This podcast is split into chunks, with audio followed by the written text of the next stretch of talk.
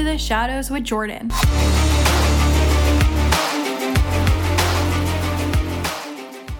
Welcome back to another episode of Into the Shadows. So many of you have asked me about my spiritual path and what it was like to awaken. To be honest, it wasn't this big epiphany of, oh my god, I can read tarot and runes now. And all of a sudden, I like these rocks that are called crystals. my awakening happened over time. I've always thought about life differently. When I was a kid, I always thought to myself, maybe we're a video game. Maybe someone upstairs, meaning whatever, God or source, is controlling me with a controller. Or maybe an alien is controlling me with a controller.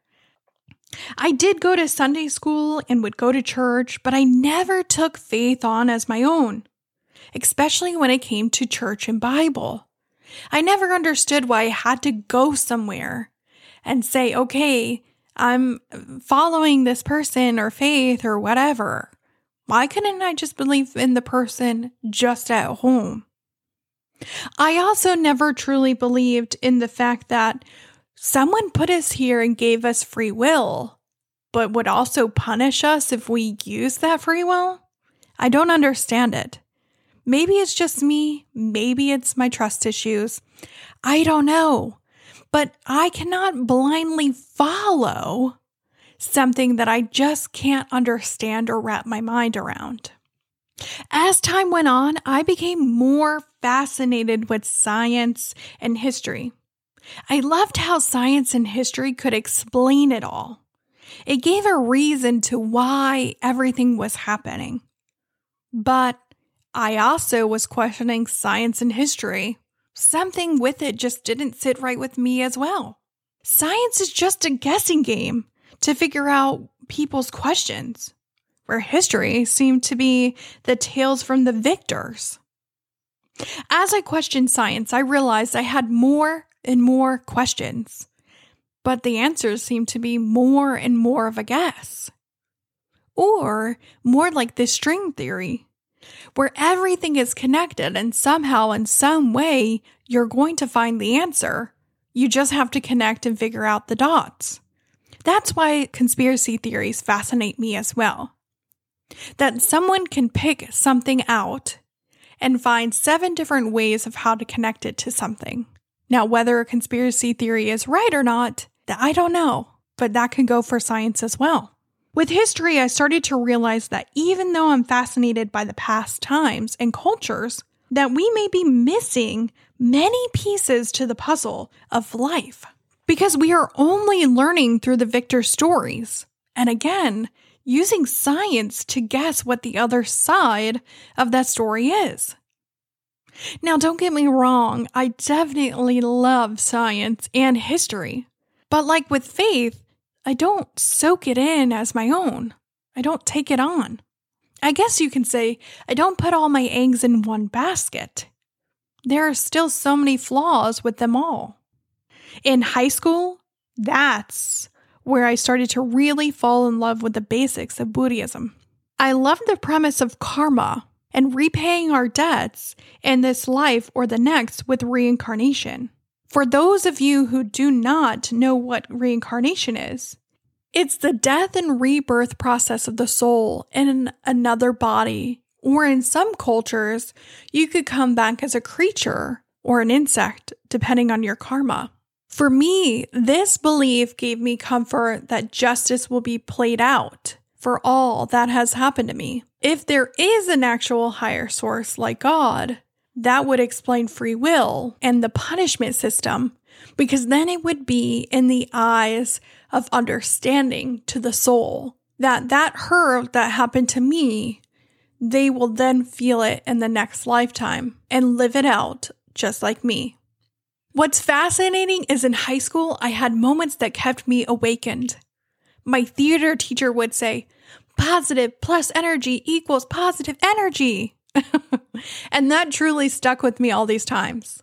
Another example is I had a male friend of mine who would go into these deep talks and would say things like, This is why I could never date you, because you don't get it. And at the time, he was right. Of course, I didn't get it. I was in my spiral. There was no fucking way I was able to hear him and understand him as he talked about chemtrails and the government and conspiracies. What's even crazier, now looking back, is that he would check in sometimes to see if I was awakened yet. Sometimes I wonder could the universe see that I was in my spiral and was trying to get me to come back out of the matrix? Because if that's the case, I can absolutely see the set of events on how they, the universe, my spirit guide, source, did it. While in high school, in my family's home, we had paranormal experiences all the time, up until I decided to move out in my early 20s. I was having repeat dreams to the point my mom took me to the bookstore and showed me what a dream book was which I still actually have today and still use. There were these blips of time that just kept me awake, but it wasn't until 2014 when I started to work on myself did I truly start to learn about my spirituality. 2014 is when I had gotten into network marketing, where they talked about manifestations, vision boards, the law of the universe, and the secret. While in that seven year period of my life in network marketing, that's where I learned and grew so much. There were ups and downs in that industry, but the journey was perfect for me. The clarity I have now is what makes it so perfect. In that seven years, I learned about business, how to market myself, how to network and connect, how to build relationships. I experienced what wealth and abundance look like for others and how it could change those around you. How also I was changing. I was trying on other people's personalities and realizing that wasn't me. And the self discovery of who I am started. In 2016, I had gotten really sick and at one point almost died. I learned so much about myself in that time. I learned where my morals were and my friendships lied. It also showed me how to find my voice and stand up for myself again. In network marketing, I was a leader. I knew I had to detox my body to figure out what the fuck was wrong with me. I needed no medicine in my system, and I needed a bland diet with only water. When I told my team, I quickly realized that people wanted me to keep selling a product, even though I wasn't taking that product. When I didn't approve, that's when I quickly realized that I no longer respected the people I once called my friends. They didn't give a shit about me or my health. The only thing they cared about was the fact that I wasn't I wasn't an income producing person for them anymore. But I stood up for what was right. I wasn't going to sell a product I wasn't taking. To me, that's not ethically okay. I also at the same time stood up to doctors and advocated for my health. I didn't take no for an answer, and I kept going back to get answers. My brain was being fucking crushed, and I was going blind. There was no fucking way that this was just a headache or a migraine. I knew something was wrong, and if it wasn't for me not standing up for myself, I would be fucking dead right now. It makes me cry just thinking about it because I learned how precious life was. That's when I knew I could not solely rely on doctors for my health. There is a time and a place for doctors, but I need to learn how to heal my body, or at least learn more about ways of how my body works. That's when I found holistic medicine like herbal supplements. At the time, I was taking Diamox, the doctors prescribed me, which was a diuretic. And even though it says, quote unquote, no side effects, I was definitely having side effects. I learned that there were herbals that I could take rather than the medicine, and that's what I did. I didn't ask the doctor to stop taking the meds, I just did.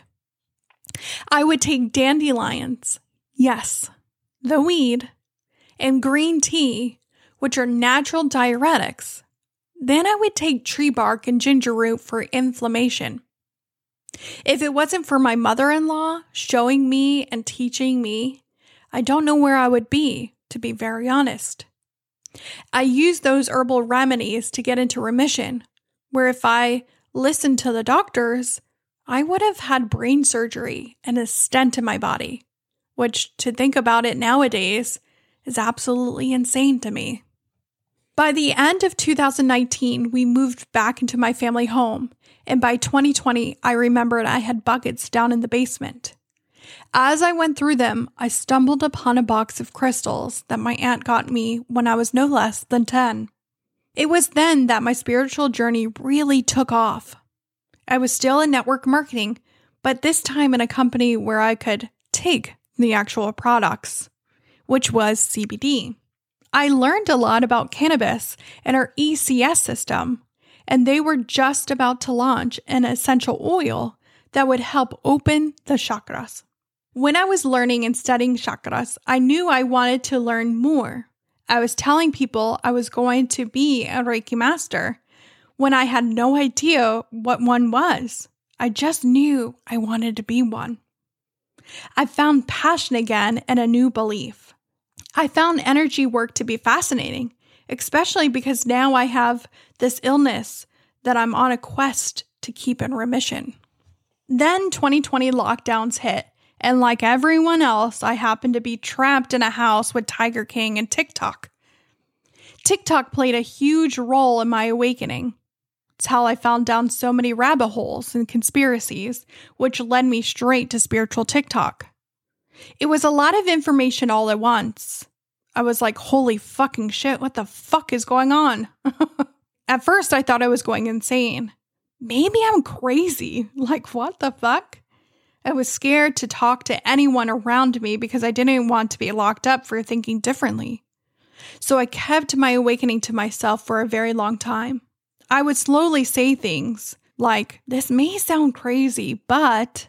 And then, luckily enough, I've surrounded myself with people around me where they would say, That doesn't sound crazy at all.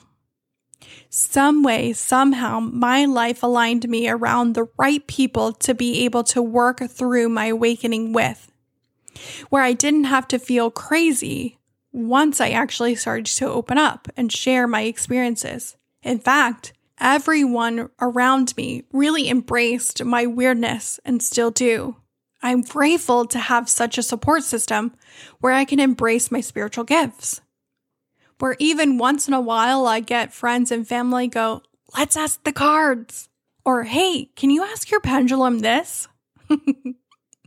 it's their support that has led me into creating the spiritual passion of mine into what it is today. Today, I sell and make runes for a few shops here in Connecticut and online. I do readings with cards and runes, and I'm sitting here doing this podcast now. I am also taking my time and writing a book. So, this is my path. This is my journey and how I got here today. I'd love to hear yours. And as always, let me know your thoughts.